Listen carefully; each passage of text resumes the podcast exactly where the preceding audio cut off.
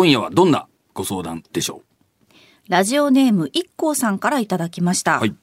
少数精鋭稼げる組織の作り方ということなんですね。この方会社役員 IT 通信業の会社で働いてらっしゃって、社員数は11人ということなんでう。すね。はいはい。えー当社は10人ほどの企業で少数精鋭を目指して17年継続しています。結構長いですね、すね17年。えーそんな中で理想として考えてきたのは2つあります。1、1人当たりの粗利が高いこと。うん。2、社員全員が能動的に戦略的、利益観点で動けることということですね。で、長尾社長にお聞きしたいことは以下2点です。一つ目が戦略的な稼げる組織とはどのような組織なんでしょうか。うん。また二つ目はその組織を育成するのに必要なことっていうのはどういったことでしょうかというお悩みです。なるほど。うん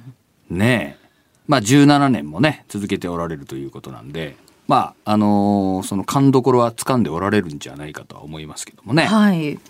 まあこれあのーまあいろんな考え方というか、がありますんで、まあこれだっていうね、一つの答えがあるわけじゃないんですけども、粗利が高い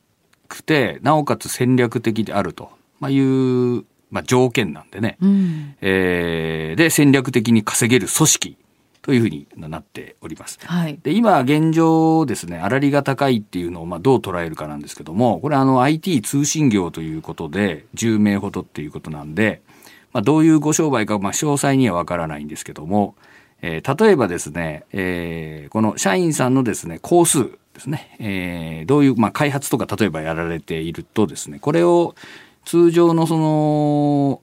販売費、えーで捉えた場合にはですね、粗利が大きくなります。まあ仕入れがないんでね。だけど、それを工数を計算して原価に入れるっていうことになりますと、うんまあ粗利は案外下がるかもしれませんよね、ということになります。で、ここで粗利が高いっていうことは、社員さんをですね、安く使って高く仕事を取ればっていうことになります。はい要するに仕入れが社員さんっていうことになりますよね。なので、えーじゃあ粗利が高いのが少数精鋭ということで言うと本当にいいのかどうか。それよりも粗利が下がってでもですね、えー社員さん一人一人がもっと高級取りになるっていう方が、うんえー少数精鋭の組織がですね、えー継続的に利益を生み続けるにはいいかもしれないということがあります。でも一般的に言う粗利っていうことで言えばもちろん粗利が高いっていうことは付加価値があるっていうことなんで、はい付加価値が取れてると考えればですね、まあ、もちろんそれがいいことですよね。うん。まあ、あのそんな風に考えていかなきゃいけないっていうね、まあ、ちょっといくつか、えー観点があるかなとは思いますけどもね。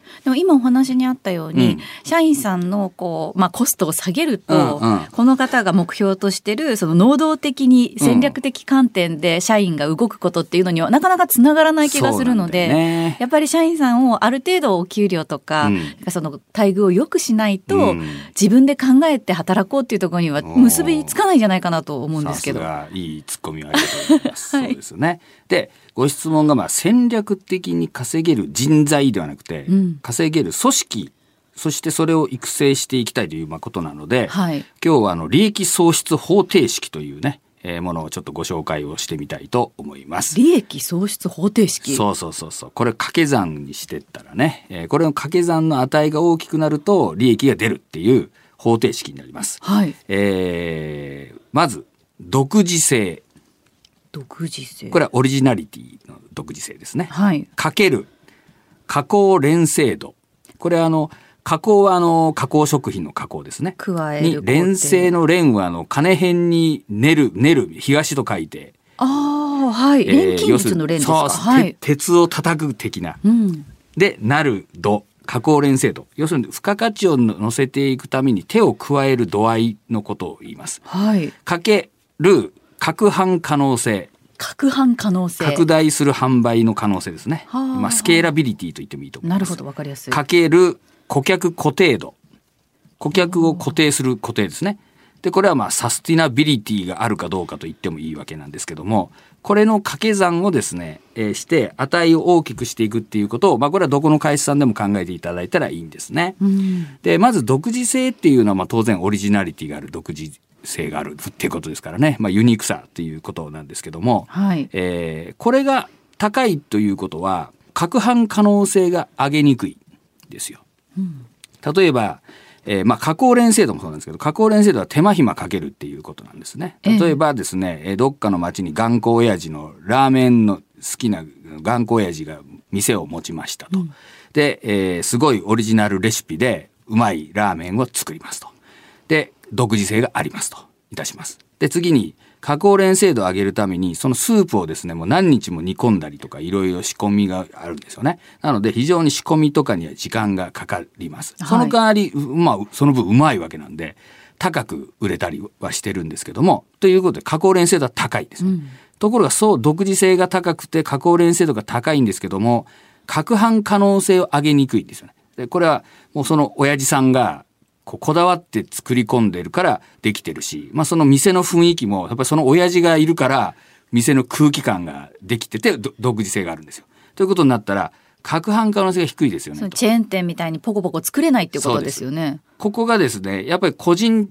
商店みたいなものから組織的なものに行くためにちょっと一つのハードルになりますよね。で先ほどのこのご質問の IKKO さんのところも11人ぐらいで少ない人数でやってて今は例えば一人一人が非常に付加価値が高いということは、まあ、加工連性度が高いということです。はい、非常にノウハウがあってですね、えー、非常に付加価値の高い仕事ができていてそして、えー、自分たちの独自領域を持っているということで粗利が取れてる、まあ、要するに価値付加価値が高くいけてるとなったんだけどしかしそれをじゃあ人を新たに入れて増やすっていった瞬間にですね、ベテランが11人でやってるからできてる独自性と過去連制度が、攪拌可能性を上げようと思って人を新たに入れると、そこはこう上げにくく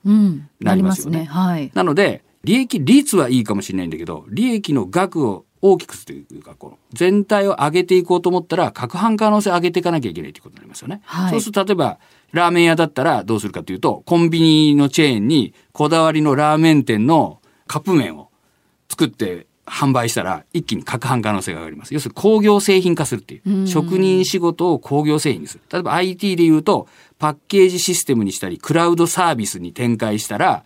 えー、それは攪拌可能性が一気に上がることになりますよね。まあそういうふうに考えます。だけど、攪拌可能性が上がっていくと同時にですね、独自性とか加工連性度が落ちていくことがありますよね。例えば、えー、ラーメンですごい仕込んで、あの、美味しいラーメン作ってたんだけど、カップ麺にした瞬間に、うまく味が再現できてなくてですね、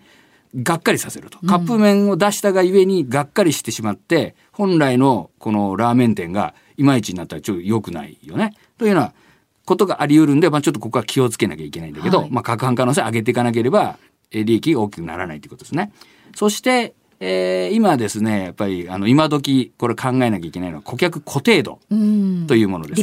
そうです。一度お付き合いしたお客さんが、えー、固定するっていうことですね。で、昔からまあよくあったそのスタンプみたいな、えー、ものは昔からあったんですけども、今やっぱりここはデジタルを使ってですね、えー、お客さんとつながっていくコネクティット的なものとか、うん、えー、まあ、いろんなポイント制とか、いろんなありますよね。そして、えー、アプリなんかにプッシュ通知で、えー、お知らせが行くとか、まあそういったような仕組み。もちろんあの、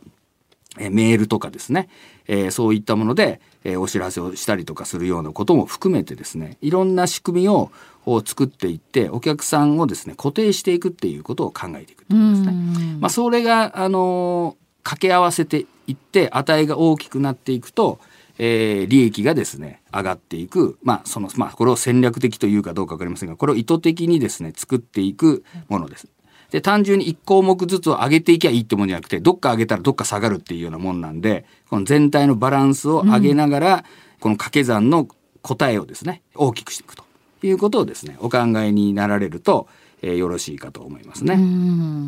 そういうふうにしてこの方の言うその戦略的稼げる組織っていうのを実現していく、うん、ということですよね。なんでまあ今いらっしゃるベテラン人はやっぱり独自性とか加工連制度を上げていくっていうところにあの注力されてですね、でそこに例えば新しい人材を入れて組織を少し拡大していくときには攪拌可能性を上げていくような要するに、えー、習熟度が低いっていうかスキル的に多少低くても数を稼げるような仕事をさせる人をまず入れていくっていうことですね。まあ、そこで攪拌をしながら、えー、要請をしていって、うん、で、えー、一度お付き合いのできたお客さんとの固定度を上げていくためには、えー、まあそこにですね、あのなんていうかね、継続性を作っていくような仕掛け。まあ、これはやっぱり IT 系のお仕事をされてるんで、はい。お得意かと思うんで、ねまあそういったようなものをですね、あの、使っていただきます。で、一般的なビジネスをされてて、まあ IT あんまり得意じゃないっていう会社さんでもですね、やっぱここで分かりやすく言うと、お客さんの情報ですよね。えーまあ、2といえばカーというような感じでですね、お客さんのことをしっかりと